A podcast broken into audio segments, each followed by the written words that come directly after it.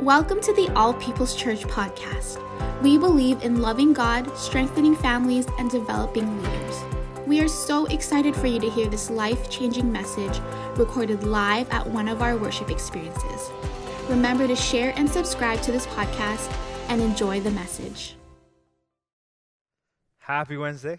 It's good to be alive. It's good to be in God's house. Amen. Today is the uh, first official day of fall. And uh, the, weather, the weather let us know. Hey? The weather really let us know.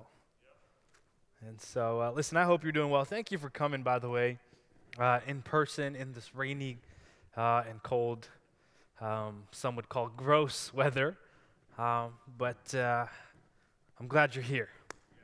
Thank you for those of you watching online. My name is Moses Khan. I am one of the pastors here, and I have the privilege and the honor uh, to lead us tonight in a Bible study. Uh, we've been in the Gospel of Matthew, and uh, it's been good, and we're coming uh, to the beginning of the end of the of the Sermon on on the Mount, and um, it's going to be good. I hope so, and. Um, and then after, after the Sermon on the Mount, uh, just before we get to Matthew 8 and continue the journey, you guys want to continue the journey, right? Just want to make sure. All right. You're not, you're not tired of, uh, of Matthew just yet.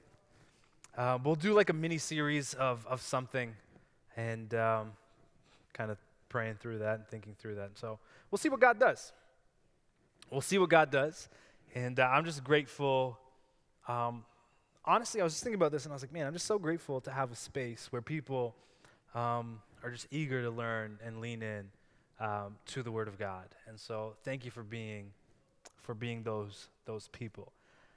That's not to say that that Sundays aren't the same space, but um, you know, you're the Wednesday night crowd. You you go deeper. You you you're longing for something a little bit more deep, a little bit more consistent. And so, um, I just uh, I appreciate that. I appreciate that, and I want to let you know that I am on this journey with you.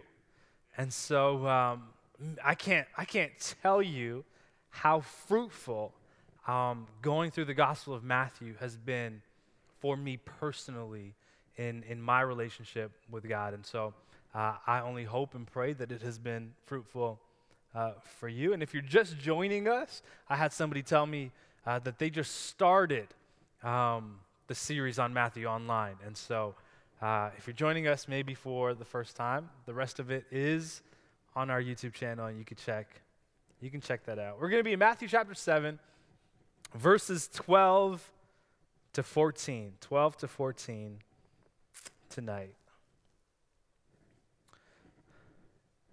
If you got a notebook, that's always, always, always encouraged. Um, I just, it just does me good to write notes. And so, in fact, of writing notes, I had to, I had to write my notes in my, in my notebook today because our, our printer stopped our printer stopped working. And so i had to handwrite all all these notes. What am i trying to tell you? I'm trying to tell you i labored for you. All right well let's close in prayer. No i'm kidding. Um, matthew chapter 7 verse 12 these are the words of jesus. I'm reading out of the esv translation. He says this. He says so whatever you wish that others would do to you do also to them. For this is the law and the prophets. Enter by the narrow gate, for the gate is wide and, and the way is easy that leads to destruction. And those who enter by it are many. For the gate is narrow and the way is hard that leads to life, and those who find it are few. You pray, Father, we thank you for your word. We thank you that your word is true, it's everlasting and it does not fail. And we thank you that even as we open your word, Lord, we are coming face to face with you.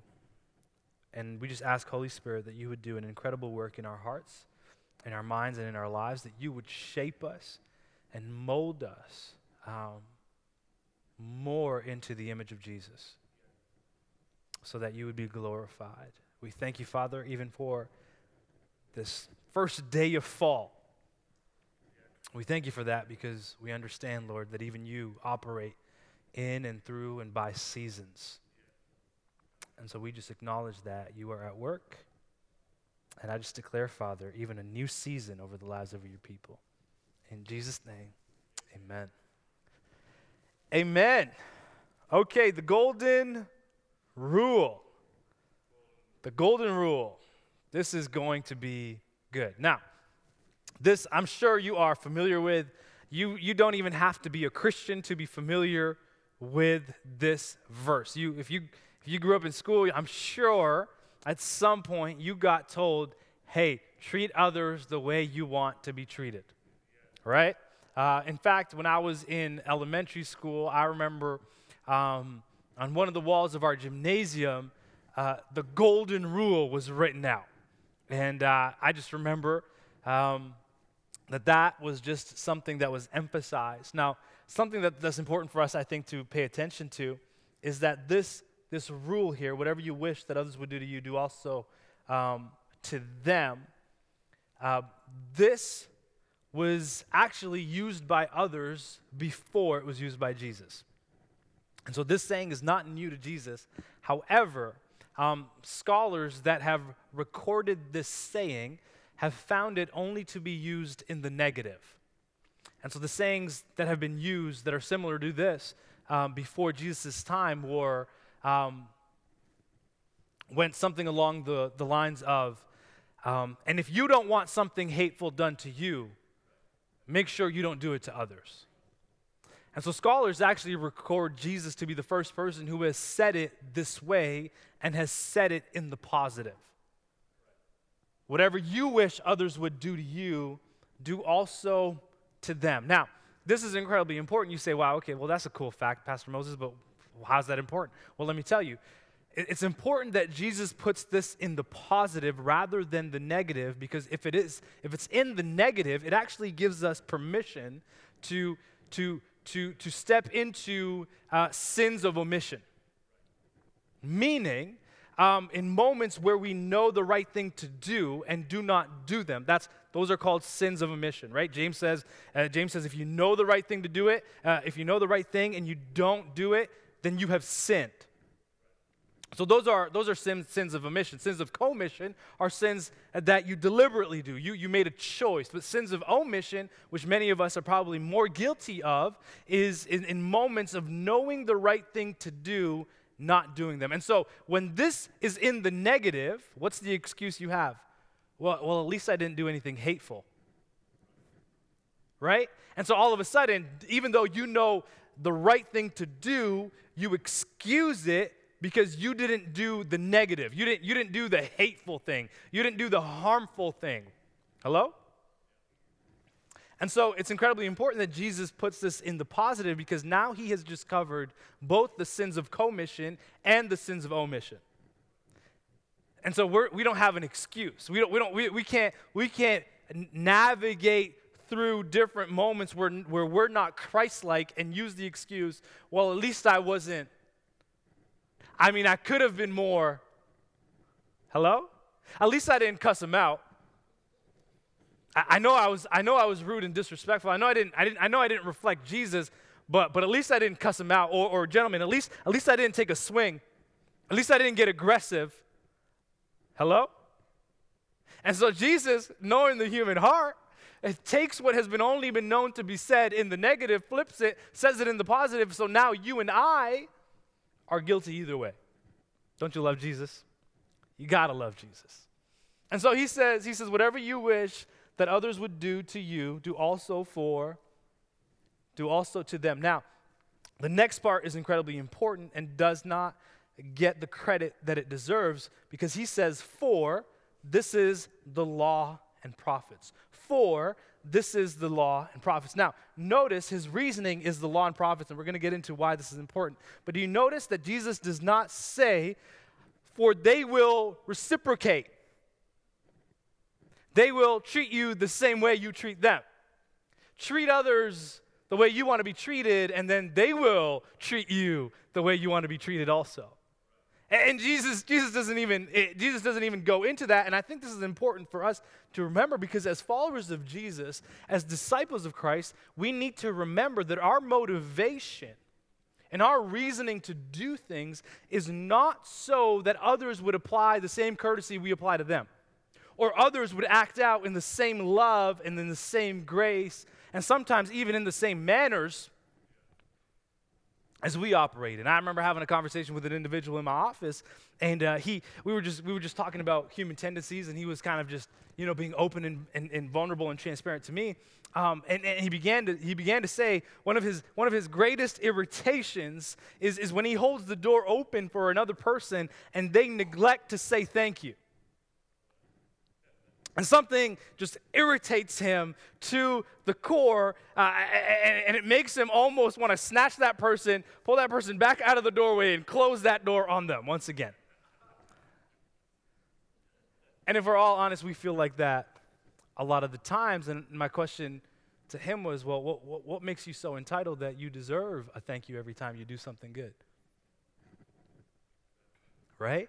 And, and here's the issue because now we have to talk about um, okay, what, what, though we are, we belong to, we belong as citizens to this country. We are, we're Canadians. We, we operate by the norms of society. Our, our manners are normal. Hello?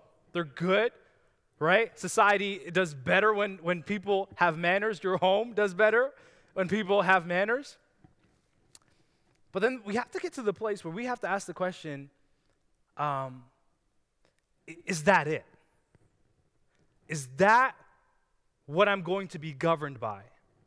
I, I understand that I live in a Canadian society, but am I going to be now governed by this citizenship? Now, and here's what I mean because I, because I think I need, to, I need to make some lines because you're like, are you telling us to break laws and stuff like that? Because no, no, no, that's not what I'm telling you. As, as citizens of Canada, we need, to, we need to operate by laws. We need to, we need to function, obviously, as noble, law abiding citizens, right? Scripture points to that. But then on a deeper level, we are much more governed by the kingdom of God than we are the government of Canada. Hello? Um, and so when Jesus says, when Jesus says, for the law and for this is the law and prophets, it's important for us to understand that he's not saying so others treat you the same way. And here's what we need to understand. Here's the bubbles that we need to pop in our own mind, in, our, in our ego, in, in our sense of entitlement, our need for it. We just need to let go of the fact that we deserve to be treated the way we treat others. I, I, I know that's not easy. I know the argument is, man, well, well, why can't we just find some decent people with some manners who, who, who'll treat me with some dignity and respect? That, that's fine and that's dandy. However, Jesus does not give us the permission to play that card. Right? Remember Monopoly? Can't pass go? Same thing. Jesus does not give us the permission to lay down our entitlement card, to lay down our, well, I deserve to, dot, dot, dot. Well, I, Jesus doesn't give us that. And so why does he point to why does he point to the law and the prophets later on in Matthew 22 when Jesus is approached and asked the question of what is the greatest commandment? He lists two. Remember them? The number the first one is to what? Love God with all our heart. Yes. And the other is to love our neighbor as to love our neighbor as ourselves. And in that scripture, if you need the reference, if you're taking notes, it's Matthew 22, verse, verse 40. After Jesus gives these two greatest commandments, he says, he says, all the law and prophets hang on these. You need, you need to understand that. All the law and the prophets hang on these. Now, what has Jesus just done? Jesus has summarized the law and prophets right? And so even if you look at the if you look at the 10 commandments, the first half fit into the category of love God. The second half fit into the category of love your neighbor as yourself. Right? And so Jesus summarizes this and he says, listen, the law and the prophets hang on loving God and loving others. They hang on this. In other words, if, if you've not established this to be a leading thing in your life, love God, love others, you have misunderstood the law and the prophets. Okay? Now, when you hear the law and the prophets, you think Old Testament literature. When people of this day hear the law and the prophets, they think the word of God. Right? So Jesus says, the word, um, he says, loving God and loving others, these two commandments, the word of God hangs on. In other words, if you cannot live your life on these two fundamental things, you've misunderstood the word of God. Now, this is where uh, as followers of Jesus, as his disciples, we go into a deeper level because we're led by something else. We're not led by what is convenient. We're not led by what comes naturally. We're not led by our expectations and even what we feel we are entitled to. We are led by what is considered a priority in his kingdom. Does that make sense? And so, even in regards to decision making, because sometimes we can have we can have a hard time making decisions um, with, with different things in our in our in, in our life and in different seasons. What do we need to remember? We need to be led by what is considered a priority in the kingdom of God. Why? Because we are much more governed by the kingdom of God than we are the government of Canada. Okay. Now, again, I have to clarify.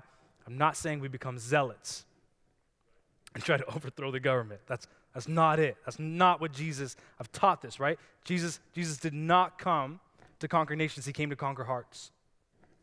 He, he didn't come to conquer governments, he didn't do that in his day. He came to conquer hearts, right? Because one day everything's going to be gone. And so he is creating a people for the new, for, for his kingdom. Now, why is this important? So that's the first reason. Number two, the reason it's important is he just connected this golden golden rule as, as it has been known, and, and we put it up on walls and we teach it, our, teach it to our kids. He's connected the whole story of God to this. Now, that's incredibly important because here's what happens. We, we, we, we, we see something like this and we call it the golden rule. And, uh, and here's what we do we, we, we take things like this and, and we, we apply it to our society and we apply it to our cultures and, and, we, and we make, we isolate them from the story of God. And Jesus has just said, you cannot do that. You cannot take this and isolate it from the story of God. So, I remember, like I said earlier, growing up in elementary school where this was plastered on the wall, even in different, even in different areas uh, and seasons of my life where I have I've had interactions. And you know, it's interesting where you hear people say things like, um, Canada was founded on biblical principles. Right? You've heard that? And there's truth to that. Um, however, if we're not careful, then, then we're going to be led far more by um, what we want the ideal Canadian experience to be and not led by the kingdom of God. And so here's, here's what I want to say the goal, even as Canadian citizens, the goal is not to become more Canadian. The goal is to become more Christ like. It's not to become more Canadian, it's to become more Christ-like. And, and, you know, you hear you hear jokes all the time about you know Canadians being so polite, and and all, all and, and there's and there's historical reasons for why we're known as that, and a lot of a lot of those reasons actually point to the biblical upbringing, um, even in terms of Scripture that Canada that Canada has. But the goal is not to become more Canadian. Okay. The goal is to become more Christ-like. Now, why is that incredible, incredibly important? Because here's what happens the idea that, that we can just extract noble thoughts of Jesus and detach them from the story of Jesus is a major problem. It's a major, major problem. Because here's what happens. But what ends up happening is we end up teaching moralism and we don't end up teaching people the story of Jesus.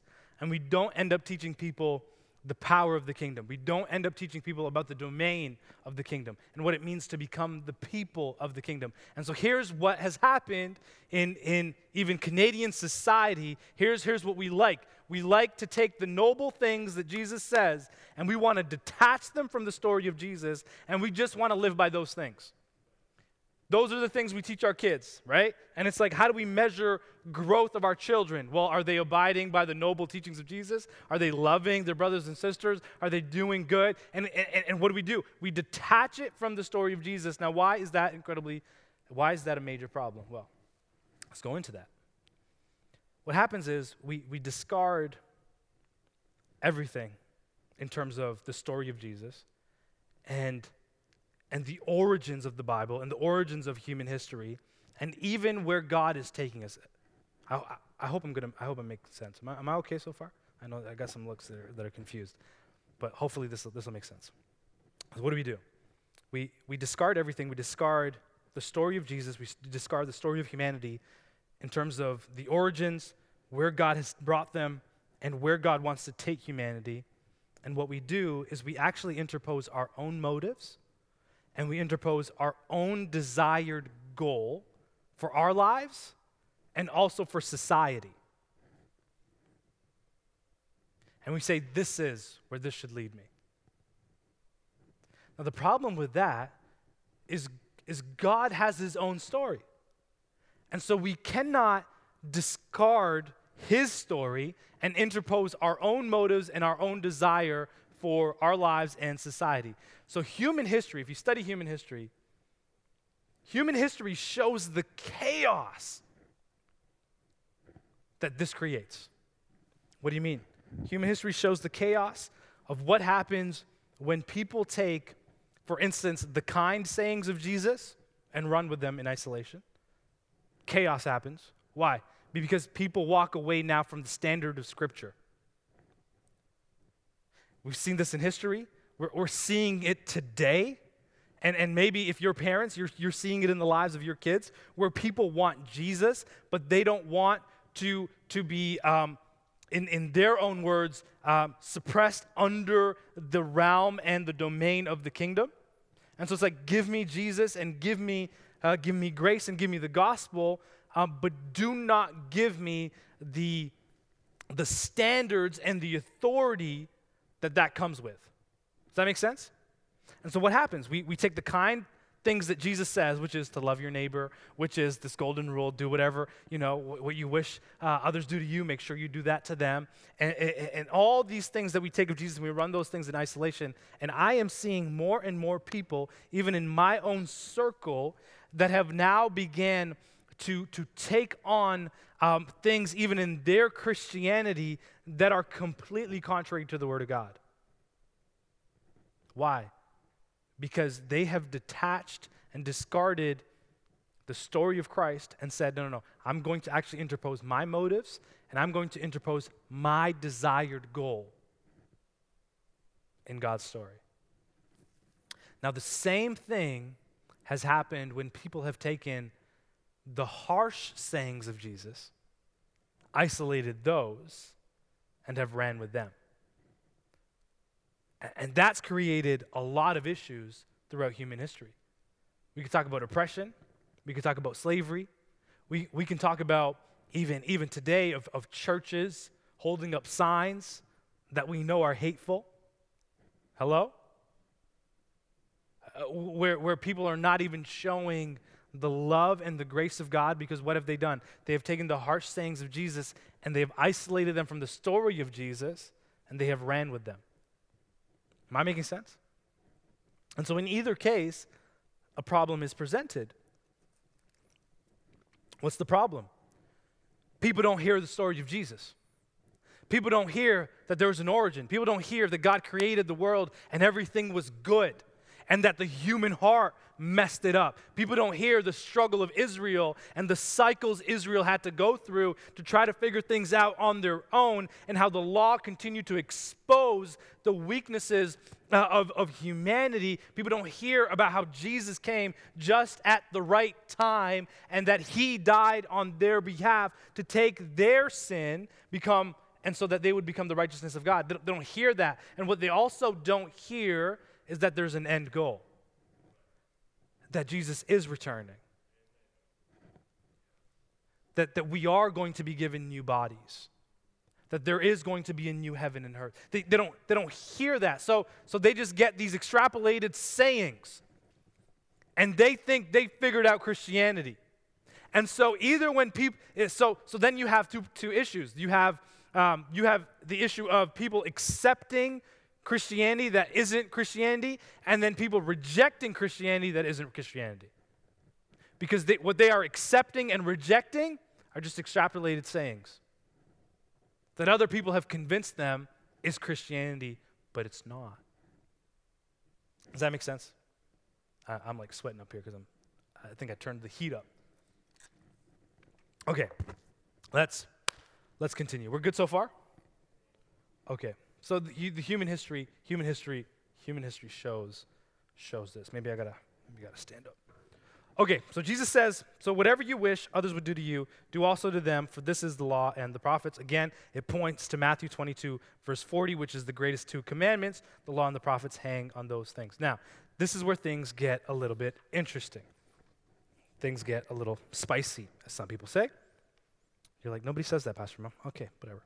Um, all right, he says, he says, enter by the narrow gate, for the gate is wide, and the way is easy that leads to destruction. And those who enter by it are many. Those who enter by it are many. So let's, let's break this down a little bit because I think this is important for us to understand. So, the ending of the Sermon um, on the Mount of Matthew, Matthew chapter 7, Jesus begins to do something very interesting as he concludes the Sermon on the Mount. In, in this teaching, he talks about two different ways, right? In the next teaching, he talks about two different trees. And then in the next teaching, he talks about two different claims. Those claims are, Lord, Lord, didn't we prophesy? And then the second claim is, Well, I never knew you. And then after that, he goes into the two builders the, the wise builder and the foolish builder, right? Remember that?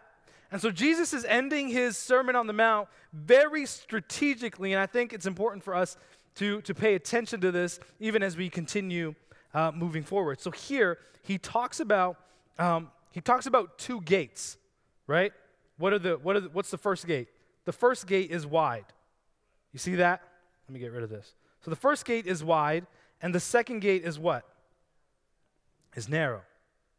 And then he says there's two ways. The first way is easy, and the second way is is hard. The first, uh, and then he talks about um, two two types of crowds. The first crowd, he says, there are many, and the second crowd, there are a few. And then lastly, he talks about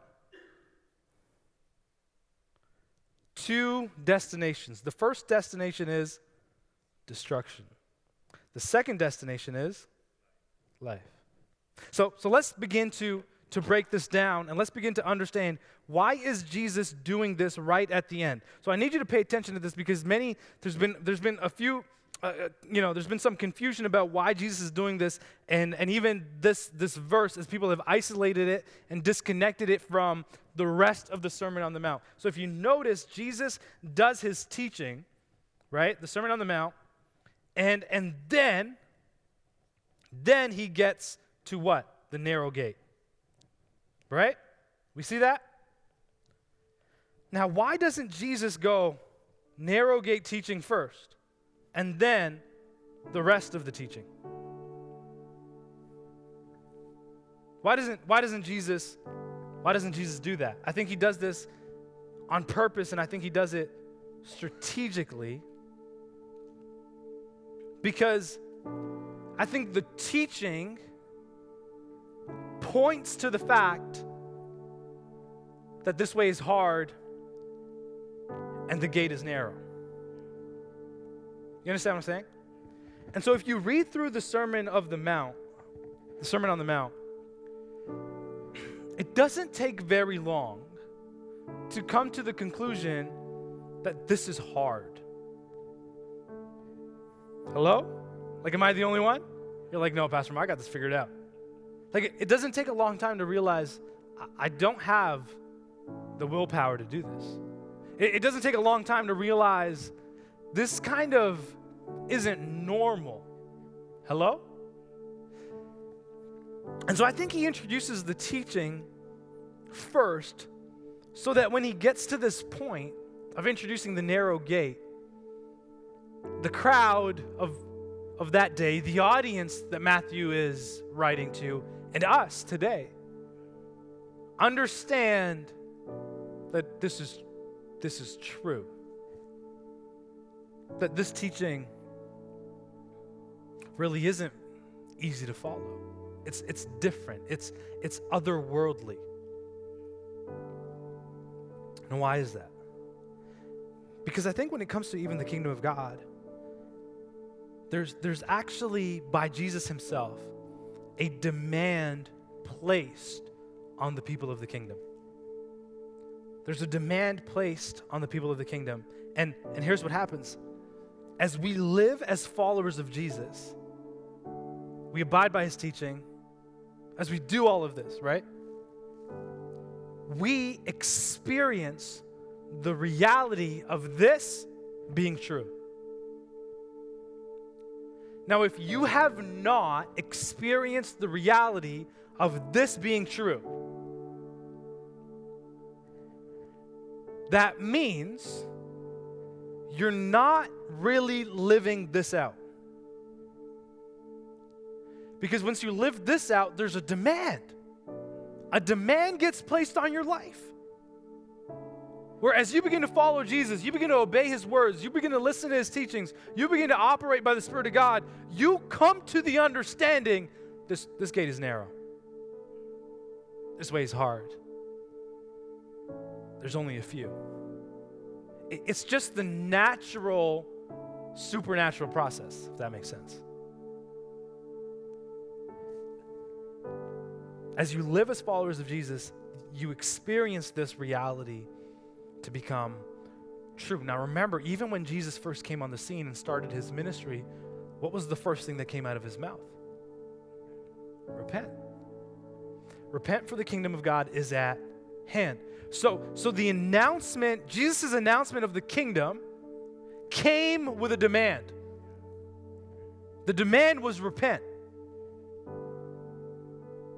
Now, this this this scripture, even in terms of one way being one gate being narrow and one way being hard and, and all sorts of things. People have taken this and said you know wow this is this is really this is this is jesus um, and, and, and his exclusivity. This is why we don't like christianity because jesus is so exclusive. He, he's about he's about separating people. He's about not accepting people and only accepting a few. And even when he comes on the scene he's like repent for the kingdom of god is at hand. The announcement of the kingdom comes with a demand Now, was Jesus excluding people? Or was he truly showing them how the kingdom will be available to them? I need you to catch this. Because you've heard, wow, Christianity is, it just excludes people. It's Jesus is the only way. What's that about? Repent? Why can't I just continue living the way I'm living and, and accept Him? It's like, no, no, no.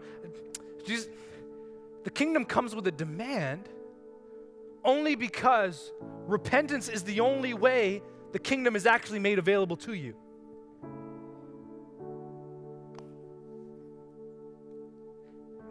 And so when we when we convince people they can have the kingdom without repenting, we've deceived them.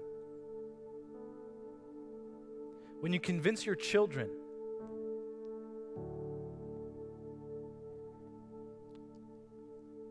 that they have a relationship with Jesus when they have not repented. You've deceived them.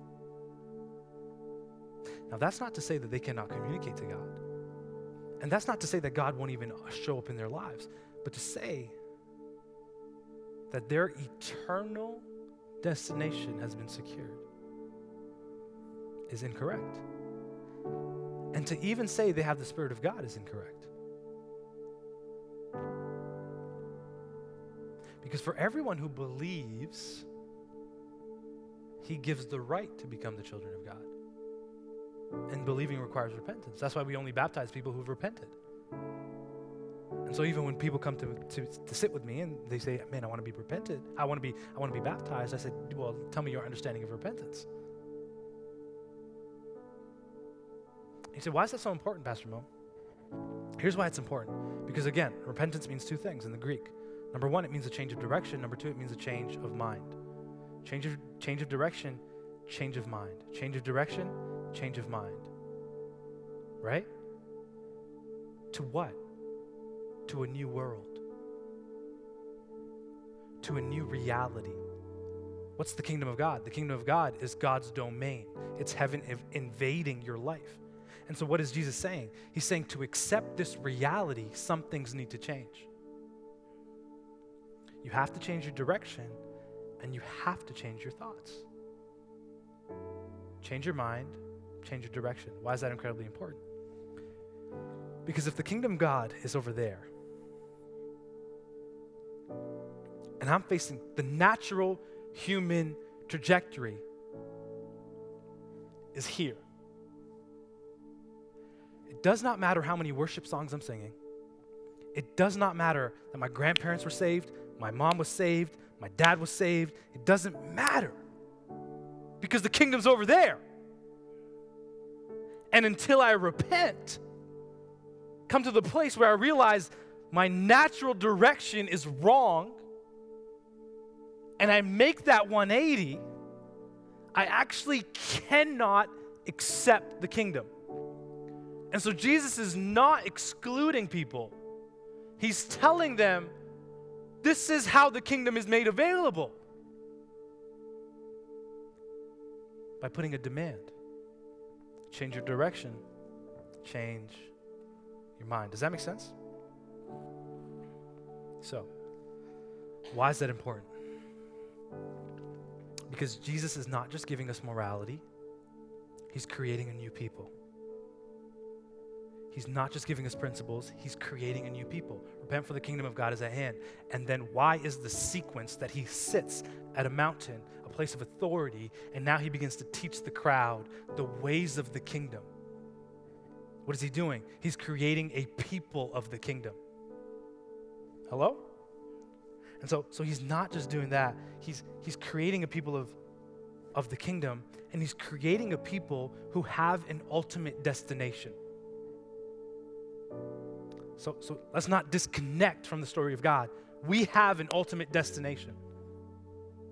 And if there's anything I think in my conversations with, with believers that believers are forgetting, is that there's an end goal, there's an ultimate destination.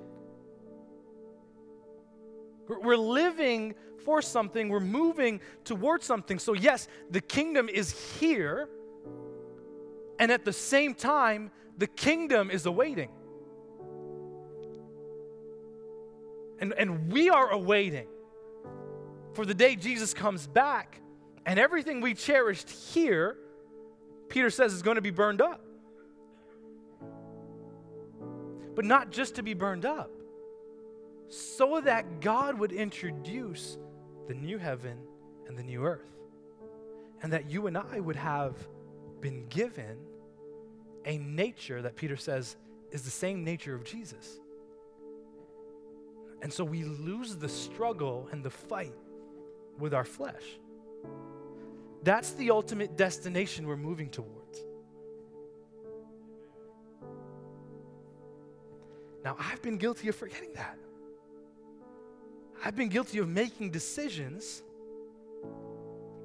where in the process of making that decision, I forget that's a reality. And so, what happens when we begin to remind ourselves once again and we, we get the Spirit of God to remind us once again of that reality? All of a sudden, our choices begin to carry a lot more weight. Not that we get burdened that's not what I'm talking about. I'm not saying, I'm not saying we now live mer- miserable lives because we're always burdened with the fact that, that you know, the, the end is coming, the end is coming, the end is coming. No, no. But at the same time, there is that level of urgency that we do not forget that we are a people on a mission. That, that the only hope the world currently has to step into God's kingdom is you and I. Right? And so that's why remember John? John says, John says the word, the word in the beginning was the word, and the word was with God, and the word was God. And he continues on and he says, The word became flesh and dwelt amongst us.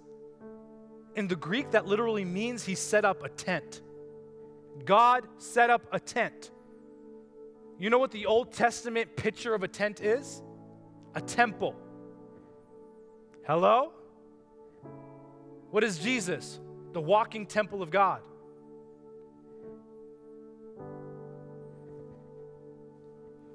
Does that make sense? Now, if I lost you, what happens when you and I put our faith in Jesus? We receive the Spirit of God. Paul says we have become the temples, the dwelling place of God. In other words, you and I now become walking temples of, of God. Now, this might blow your little minds and my little mind. Because, in the same way that people could encounter God through Jesus,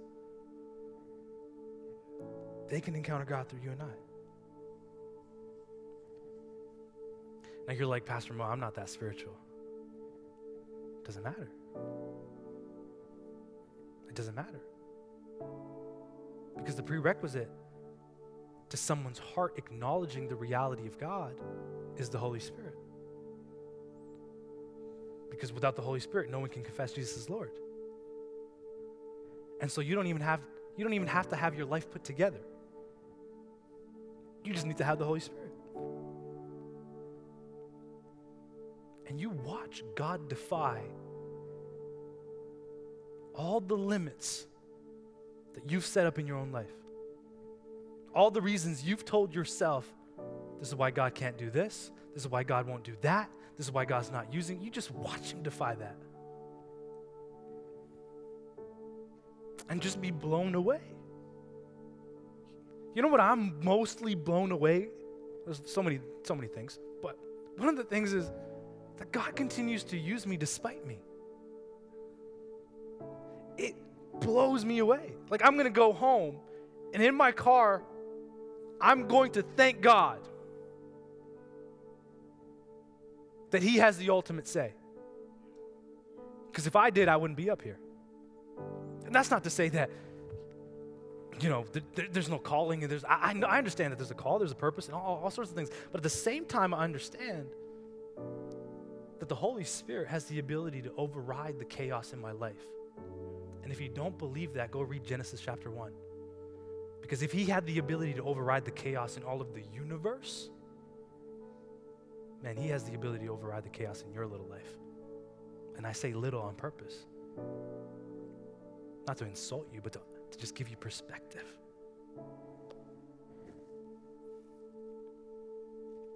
So that's what Jesus is is doing.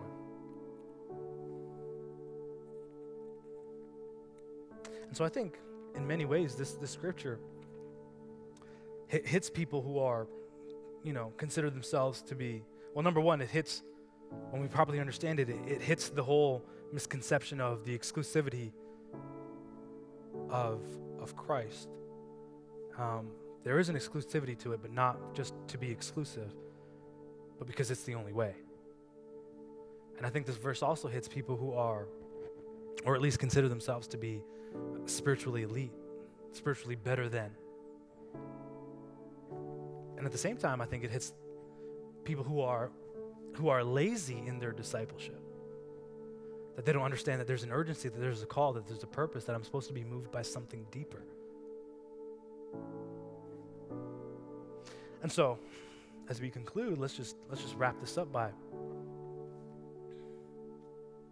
because I got to get you out of here by 8:30 because I know I know that's a thing. Apparently that's a thing. People appreciate the fact that they're out of here by 8 8:30. So I want to honor that.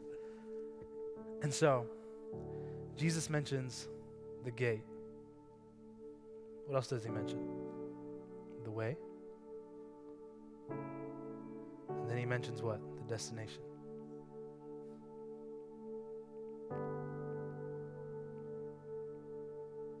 So what do you think the gate is?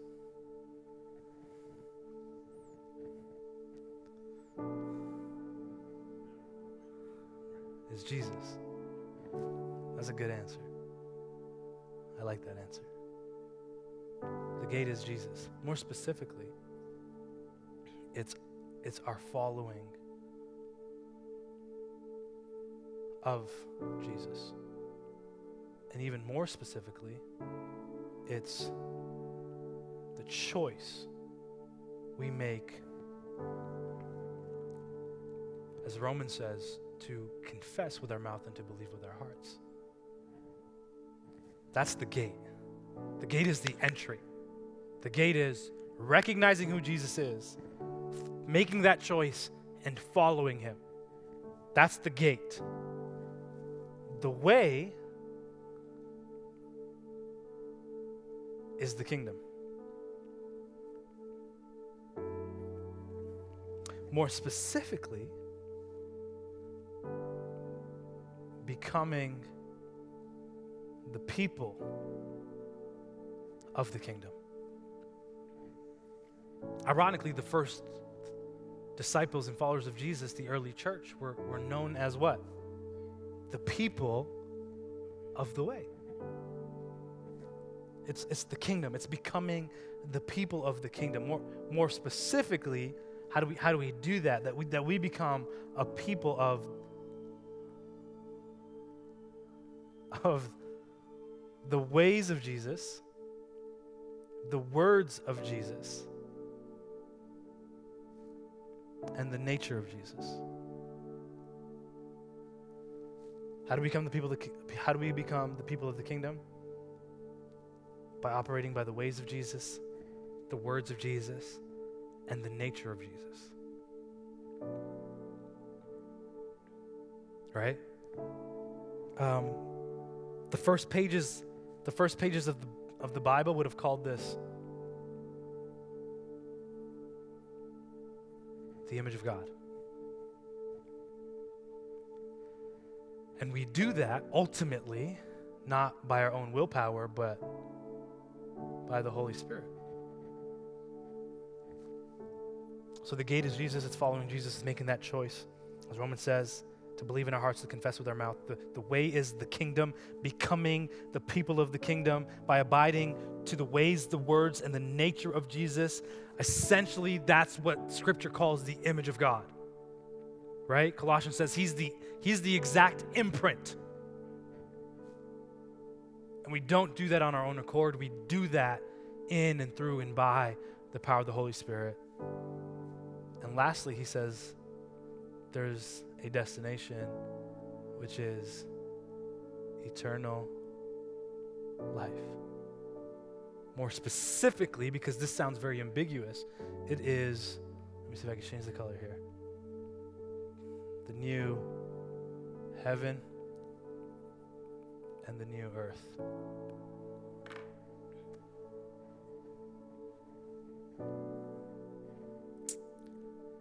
So I hope that that makes a little bit more sense um, when you look at that scripture. And um, that it's not just to be taken in isolation, but it's connected to the story, the story of God. It's connected to the narrative